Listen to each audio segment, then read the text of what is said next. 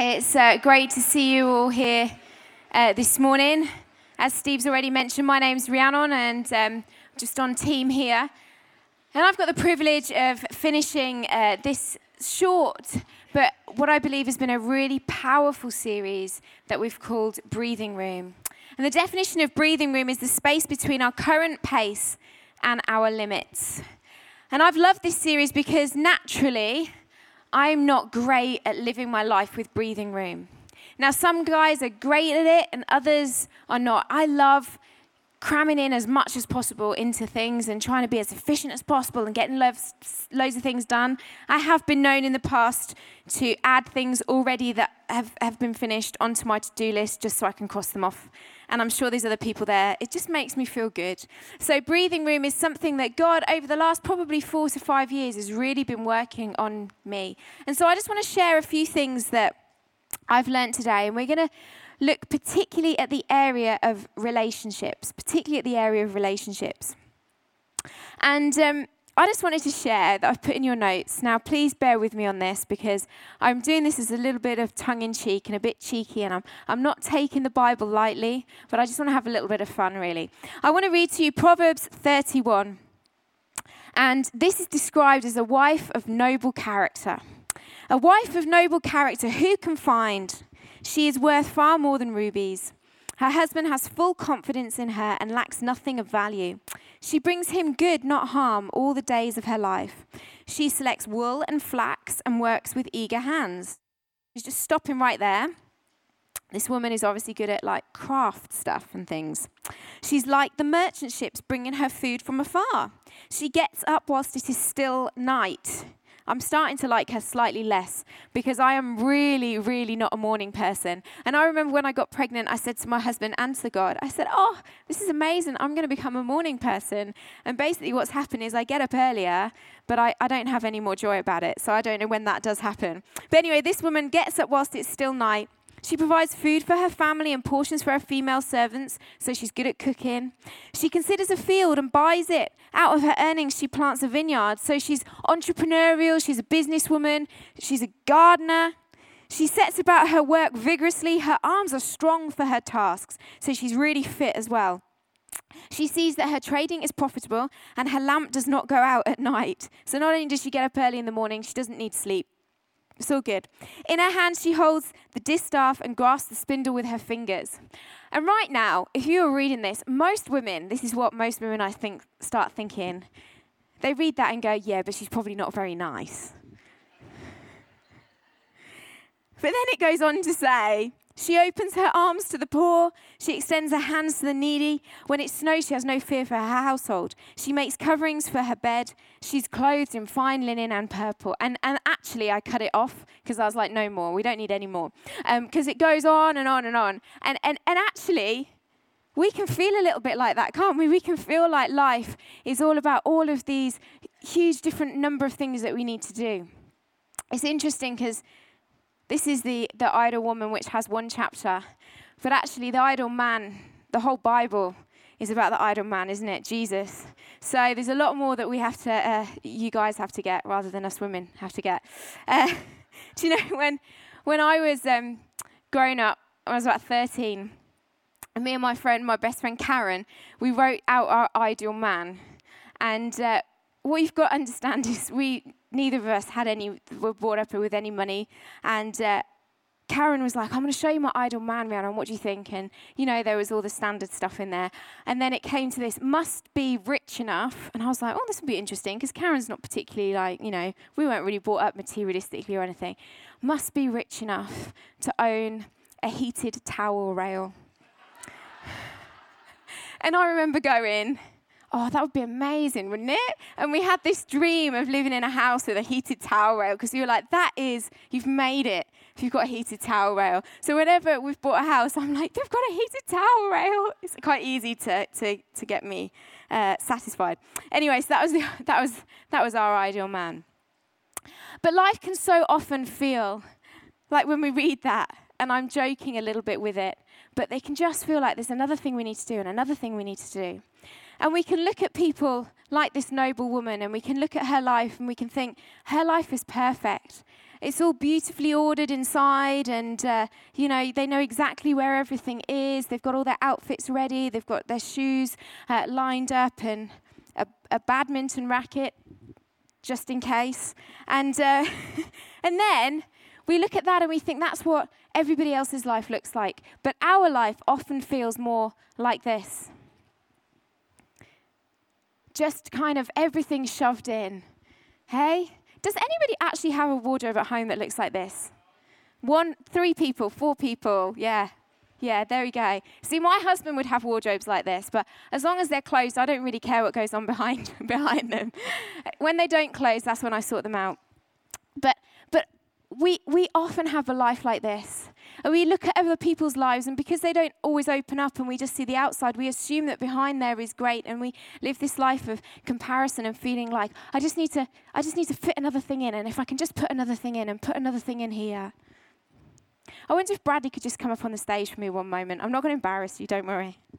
I know Bradley well. He's, he's a good friend of, friend of ours. And uh, Bradley's got a lot of hats. We all have a lot of hats, don't we? You know, Bradley, he is he is a husband. Do you want to pop that hat on? All right? He's actually a software engineer. There we go. He's, he's a leader. There we go. He's a brother. He's a son. There we go. He's a friend. He's a Barcelona fan, but we won't put that on. Um, so often, our life can feel like that, can't it? It can feel like we've got another hat on. I'm a mum. I'm a wife. I'm a this. I'm a that. What am I today? Or Monday, Monday I just do the mum and the work thing. Tuesday I just do the work thing. Wednesday I'm this. When, Thursday I'm that. And what happens is we pile all these hats on, uh, and we can't manage them all.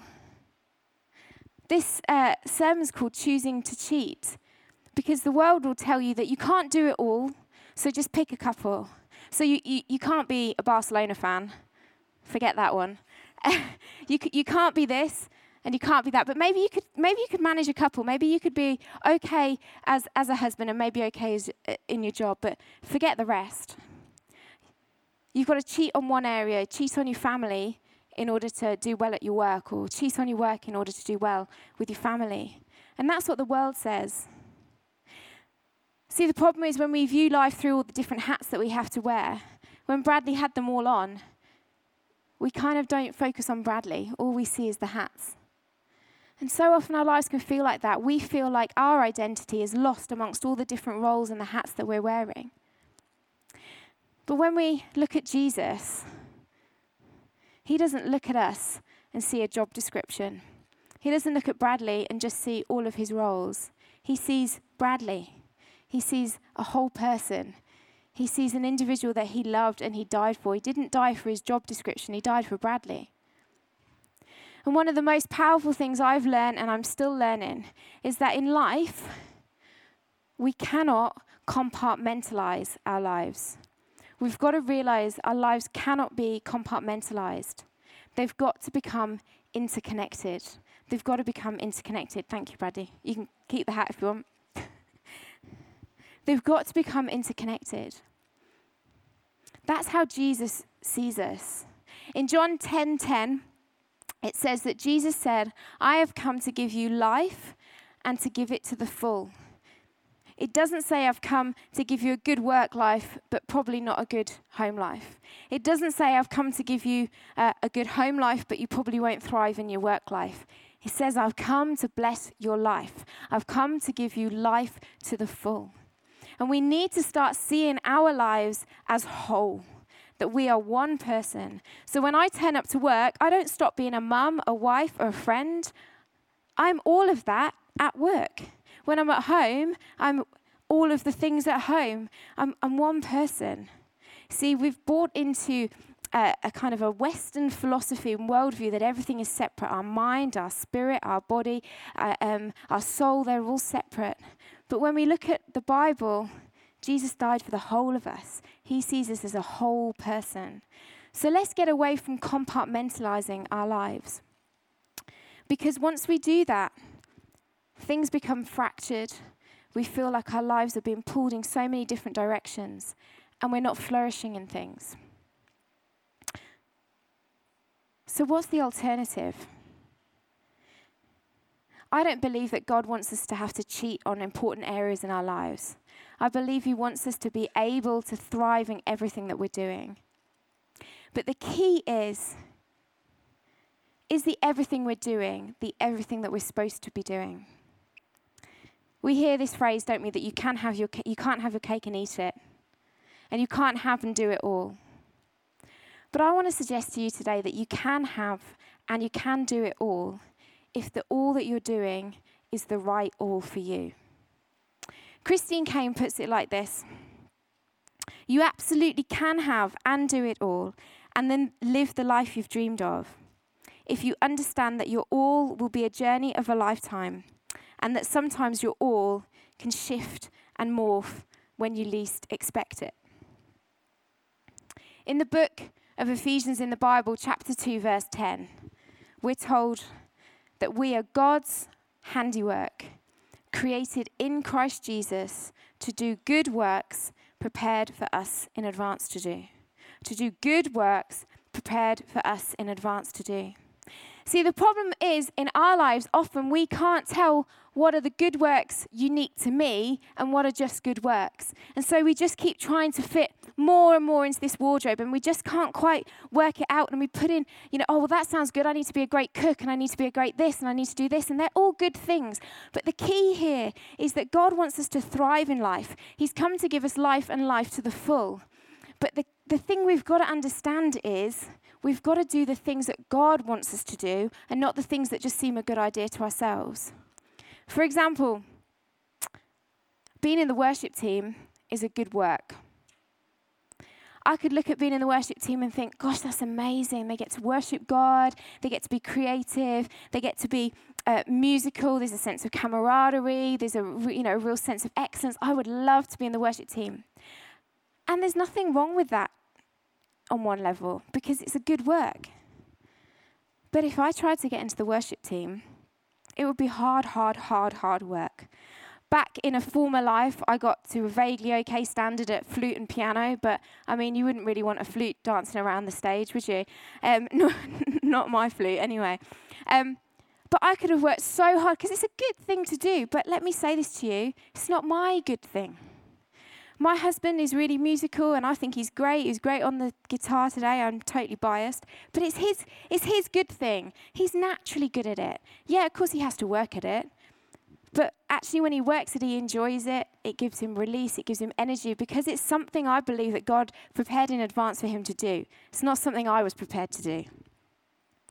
We've got to find those gifts, uh, uh, those works that are unique to us, because when we find them, then we'll be able to do all that God's called us to do. The problem is we take on stuff that's not ours. So I want to say to you, what are those things that are utterly unique to you, totally unique, that nobody else can substitute for you on? What are the, what are the things, the good works that you've got in your life that nobody else could do? Let me tell you what the number one is for each and every one of us in this building. The number one thing that nobody can substitute for you on are the relationships that you have in your life. I've just come back off maternity leave, and part of my job was covered by somebody else.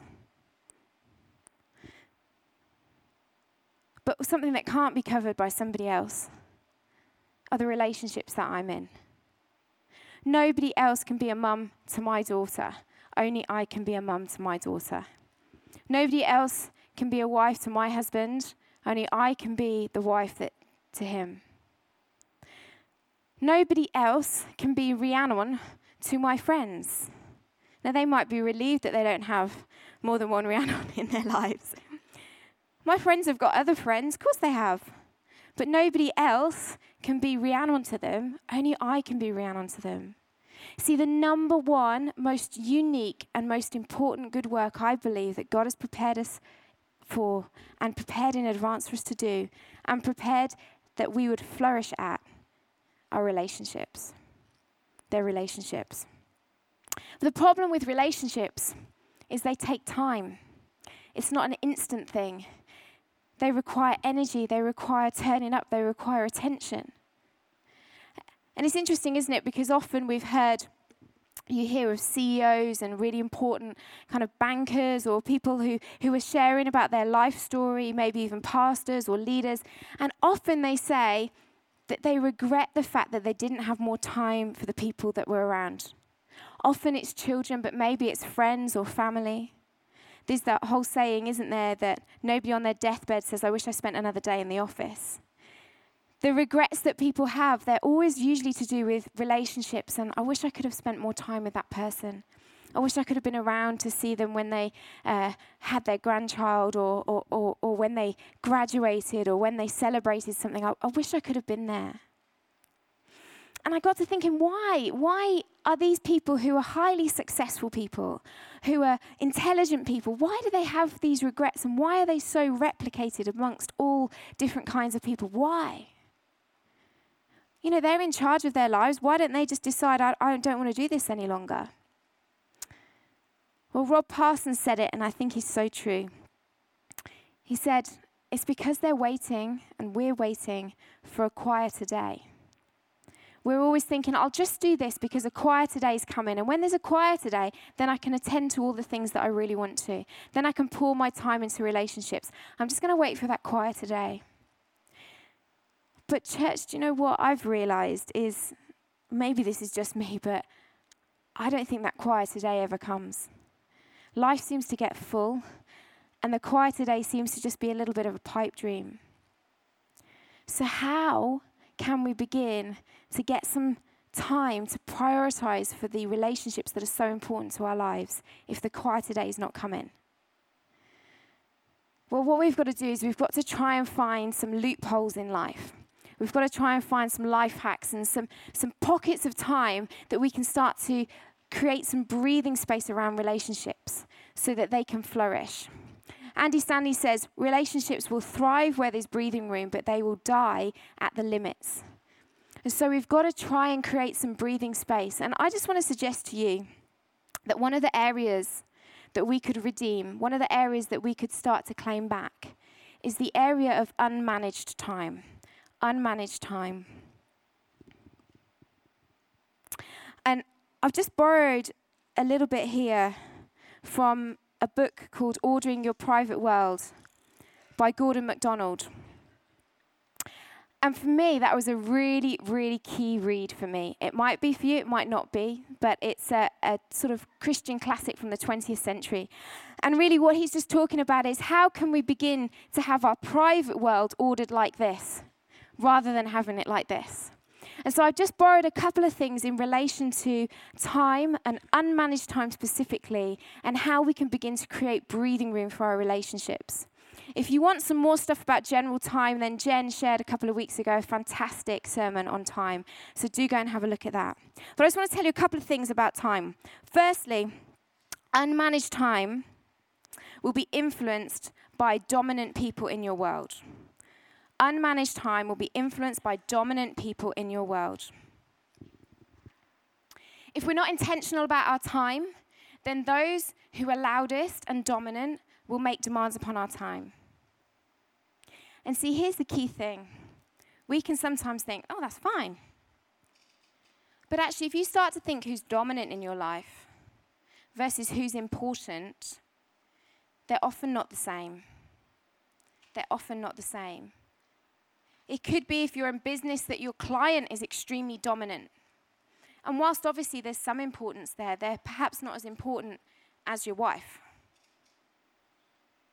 It could be that your email is the real dominant voice in your life and you're forever answering different emails. But, but let me suggest to you that your email is not the most important thing in your life. It might be the most dominant, but it's not the most important. And so, what we've got to understand is if we want to harness this unmanaged time to create breathing room for our relationships, is we've got to look honestly at those who are speaking into our lives and say, who's the most dominant, but who's the most important? Because often the two are not the same. Often the two are not the same. So, unmanaged time will flow to whoever's most dominant in our lives. The other thing that unmanaged time will, uh, that will happen with unmanaged time is it will surrender to all emergencies. It will surrender to all emergencies. I um, used to used to be a doctor, and part of my training was uh, working in um, Addenbrooke's, and I used to cover ward nights. And um, I got the short straw because I ended up covering all the medical specialties, which had all the sickest patients. So, um, although everyone always said they got the short straw because that's just the way people, but I really felt like I got the short straw. And um, I used to cover gastroenterology, renal, hepatology, diabetes, endocrine, and general medical outliers. Okay, so there's one of me and hundreds of patients. And uh, around about August, when the new, new, new, new, new doctors come on board, um, I took a handover from this uh, brand new doctor who must have been in his second week or something And he looked petrified and totally the epitome of stress. And um, he comes in and he's like, Oh, I've got to tell you about this patient. This patient is on the intermediate dependency area, could go to ICU. The consultant wants to know, needs to measure his sodiums regularly, blah, blah, blah, blah. Really, really, really sick. Really important that you get up and you sort this person out. And I was like, okay, that's fine got his name down. I'll pop and see them first thing. And he said, Right, okay, next patient, so, so, so, so, so important. I've had so many phone calls about this. I really need you to deal with this. And I was thinking, Oh, poor love. He's had a really hard shift if he's had you know, this one person had a really rare um, disease, and then he's having to go on to another thing, and it's all going on. He said, There's an old lady, and she's not actually opened her bowels for 24 hours, and she needs a laxative prescribed now. And you've got to get up onto that ward now, and you've got to do it right now because the nurses are on at me, and, and it's just, you know, it's, it's a real emergency.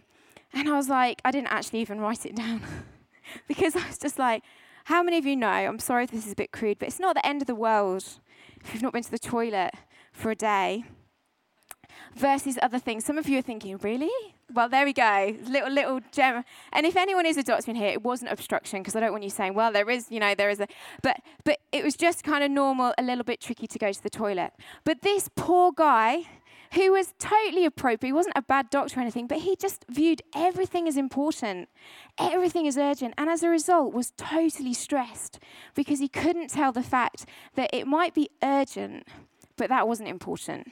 What was important was that person who nearly went to ICU, who didn't go to ICU, but that was where we needed to put our energy, not the person that was ringing about prescribing a little bit of Senna. I joke about it because it's a bit of an extreme example, but often in relationships, we can find that.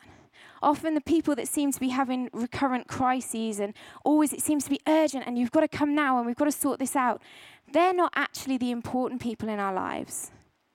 Often it's the people in the background who they don't want to make demands upon us because they love us too much. They, they, they see that we're stressed and busy and they'll say, actually, I'll just take a little back seat. Relationships that are important are very rarely urgent. And I would suggest that if they do start to become urgent, then it's almost too late. They become urgent when someone says, Enough, I'm giving up. I'm having a relate, you know, th- this relationship's broken down. But actually, when you talk to those people, it's kind of happened for a long time beforehand. So, one of the things we've got to grasp about unmanaged time is yes, it's, it, it, it, bows to the dominant people in our lives. But if we're not careful and we're not intentional about our time, it will fall prey to urgent things. And urgent isn't always important. There's a lovely phrase that um, I read just said, Beware of the tyranny of the urgent. There's always going to be another urgent email coming through. There's always going to be another emergency. But very little in life truly, truly is an emergency. Very little needs to be dealt with there and then. But the important things, if we don't attend to them, will soon become urgent. So, what do we do? We've identified some of the areas in our lives where there's unmanaged time. We've maybe identified some of the dominant voices, some of the urgent voices, and we've perhaps said they're not the important ones. How do we then begin to use the time that we've got in order to invest into relationships more? I just want to offer you a few quick things that have helped me be a bit more intentional about my time so I can create breathing room for relationships. The first thing is adopt a rhythm over routine. Maybe you're very routine oriented, and I would love to get to know you because I'm not very good at routine. But I find sometimes with routine that routine is very rigid. And the thing about people and relationships is they don't fit in a nine to five kind of model. It's no use saying to somebody, "Yes, I'll be your friend, but we'll, you know, you can only call me and have an emergency, or you can only call me and have an issue at 4:30 every other Thursday if the sun's shining." Routine can be quite rigid, but when we start to think about having a rhythm in life, it, it creates a bit more flexibility. You see, when you've got a rhythm in a song, it can build or it can slow down and it can, it, it can have ebbs and flows. And, and those ebbs and flows add to the beauty of the song. If it was just really regimented, it would be a really dull song. One of the key things that I've learned in life is that it's not about getting a routine, because if you miss out on a routine and you do it wrong, then you can think, oh, the whole thing's wasted. But when we start to think about what are the rhythms in our lives, that's so much more freeing. Maybe we can think, well, this week is going to be quite full on at work. So I perhaps need to look at it and think, well, maybe next week I need to draw back a little bit. It's that ebbing and flowing, the flexibility that allows us to be able to have relationships and let them flourish and let them have a bit of breathing room. So, rhythm over routine has really helped me in terms of relationships and my time. The other thing that I would say is being intentional rather than chaotic. A wardrobe doesn't end up like that. And I don't know whether you've noticed, but about once a year, I would tidy my wardrobe up and it will look like that. But somehow it always ends up reverting to that. If we're not intentional, then we're not going to keep it like this. We'll end up just kind of going back to throwing more and more in. We've got to keep asking ourselves and keep evaluating who are the dominant people in my life? Who are the urgent people or the urgent things that are getting in the way? And what's the most important? What are the values that I really want to live by? What are the good works that only I can do? Somebody else probably could do that email or somebody else could do that, but actually, nobody can be absent from our family at the moment. Only I can be there. And finally, this one sounds quite boring, but I've realized that in order to, to, for relationships to have breathing room, we've got to be planners rather than spontaneous. And that sounds boring because, hey, no one wants to plan in some respects a relationship. But I've realized that if I don't plan and get intentional about meeting up with somebody, even if it's three months down the line, then I don't ever see them. Life gets on in the way. My, my brother and sister in law are two of the most encouraging, um, life giving people that I have in my life and I realized, and we realized that we hardly ever saw each other because we were both full on with church, and, and like we just never ever met up. And what we'd do is go, "Oh, are you free?" And the ne- next week, "No, no, no, we're not." And then they'd say, "You free next week?" "No, no, we're not." So what we have to do now is plan like three months in advance, because those are relationships that I know are unique to me. Those are relationships that I get stuff from, but I can put into. So I've had to plan. I'd love to be spontaneous, but it just doesn't work. So those are some areas that I feel have really helped me and I believe could help you in realizing that God wants you to thrive. God wants you to flourish. He wants you to have a life that is to the full.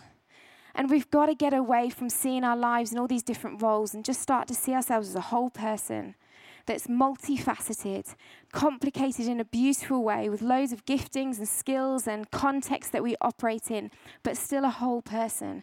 That's how Jesus sees us. And we need to see ourselves a little bit more like that as well. I just wonder if the band um, could come up for me.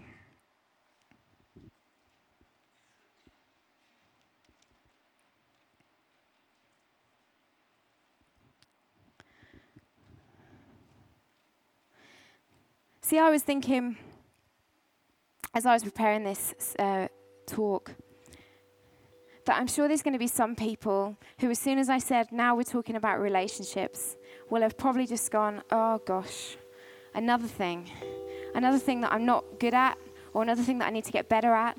And you will have just viewed it like another thing that needs to go into the, into the wardrobe.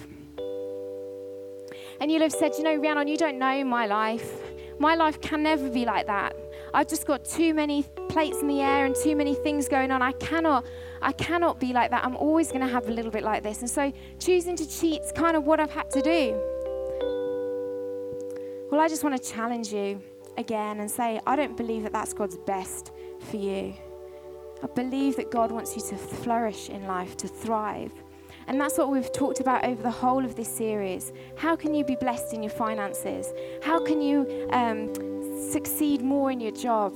How can you find more time? How can you have better relationships? It's because that's what God wants for us. He doesn't want us to feel like our life is chaotic, like we're not in control of things. He wants us to feel like there's room. There's room for one more person in your life. There's room for somebody who needs you. There's room for you to find out what those good works are that God's called you to do. I think the number one thing that stops us from change, the number one thing that stops us from making some radical decisions about who's dominant and who should be important, about what's urgent and what's important. The number one thing is fear. See, if you live your life at the limits, then you're controlling as much as you possibly can within your world. And for those of us perhaps who love to be in control of things, then at least if it all goes wrong, we can say, Well, I did as much as I possibly could. I couldn't have done any more. And then we can let ourselves off the hook. But what we've been saying to you is bring some breathing room in, have a margin, have a part of your life where perhaps you're not in control. Let God be in control of those areas. Give some breathing space to your life. And that can be scary. Because the immediate questions that come to mind are well, what will happen if I do that? If I don't reply to that email straight away? If I tell my boss I really want to leave at half past five every day and not be there till eight o'clock every night? What will happen? What will people think of me? My job will, you know, will not work out so well. And, and what will happen if I say to my friend, you know, you're always asking me for things and it's not an emergency and I need to spend some time with some of my family or I need to go to some friends who really need me? What will they think of me? Let me just say this to you. Church, God has got your back. He wants you to succeed. He's not setting you up to fail. The Bible says, a bruised reed he will not break. He's not here to work us into the ground. He's here to see us thrive. He's here to see us achieve those good works. The question is, what are the good works that you've got? And what are the good works that are for somebody else? I just want to give you an opportunity now to just pray and to just take a moment. I'm just going to ask you just to bow your heads and close your eyes. We've come to the end of this series, and it's been such a practical series. And I'm sure that there's nobody really in this room that feels they've got the balance right. As that quote I read to you says, it takes our whole life to find out what our all is. It's a journey. Sometimes we'll be spot on, sometimes we can be miles off. But I just want to give you an opportunity to respond to what you've heard over the last few weeks. I want to give you an opportunity to say, God, I'm not going to let the fear kick in. I'm going to choose to trust you. And for some of you, there's going to be some big decisions that are come, going to come out of this. Some really perhaps awkward conversations. But I just want to encourage you that God has got your back. God is for you. He's not against you. He's got plans to prosper you. He's got plans to see you do good works. And so I just wonder if there's people here who want to say, do you know, yeah, I'm going to put my hand up today because I'm going to commit to saying I'm going to trust and not fear. When I feel the fear, I'm going to choose to trust God in the breathing space. I'm going to create a life that has room for others. I'm going to create a life that has room for what God wants me to do. I don't want to live my life thinking, what if I trusted God more? Is there anyone here that wants to respond today to just say, yeah, I want to trust more? I want to let go of fear. Thank you, You know, my hand is up right now because I know that there's areas in my life where I need to let go and let God a bit more. There's times when I've surrendered to the dominant rather than the important. I'm just going to pray for you. Father God, I thank you that you are trustworthy. I thank you that you want us to succeed more than we could ever want to succeed in life. I thank you that you have created us for good works. I thank you, God, that those good works are specific to us. God, that you've made us with a purpose. And I just pray for those people who have bravely put their hand up and said, You know, I am going to choose to trust you rather than be fearful. I pray as they go out from here and as they make some perhaps courageous decisions, I just pray that you would be with them. God, I pray as they put you first that you would just bless them. God, we don't understand kingdom maths. We don't understand how when we tithe, you bless us. And it's the same with our time and our relationships. God, we choose to put you first and we choose to trust you with the rest. I just also just want to give you a moment right now. Perhaps you've listened to all that's been said. Perhaps you've been over uh, in church the last few weeks and and you feel that your life is just like that. Totally chaotic. You feel perhaps that you're not really in control of anything. You feel that you get pushed from pillar to post and and you feel actually I don't need to just trust God in the breathing room. I just need to trust God full stop. I've tried to live my life. I've tried to cram all those extra things in. I've tried to be a good mum and a good this and a good that. And, and I just always feel like I'm not doing what I should be or I'm not living up to the expectation that I place upon myself.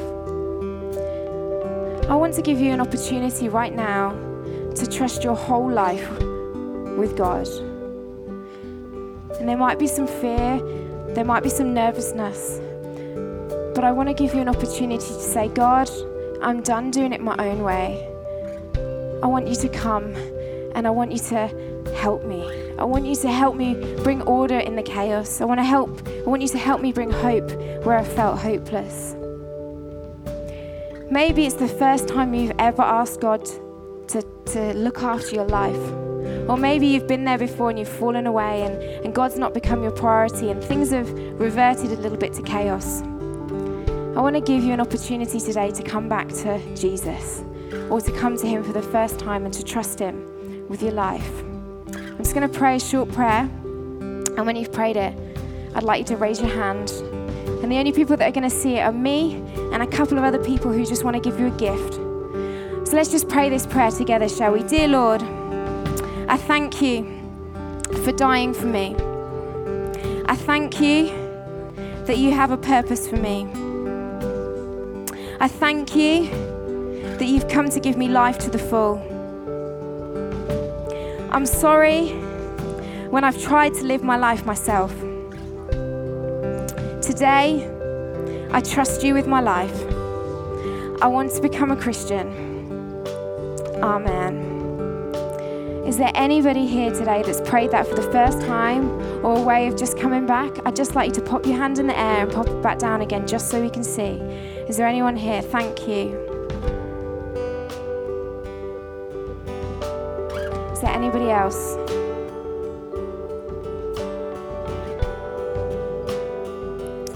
Amen.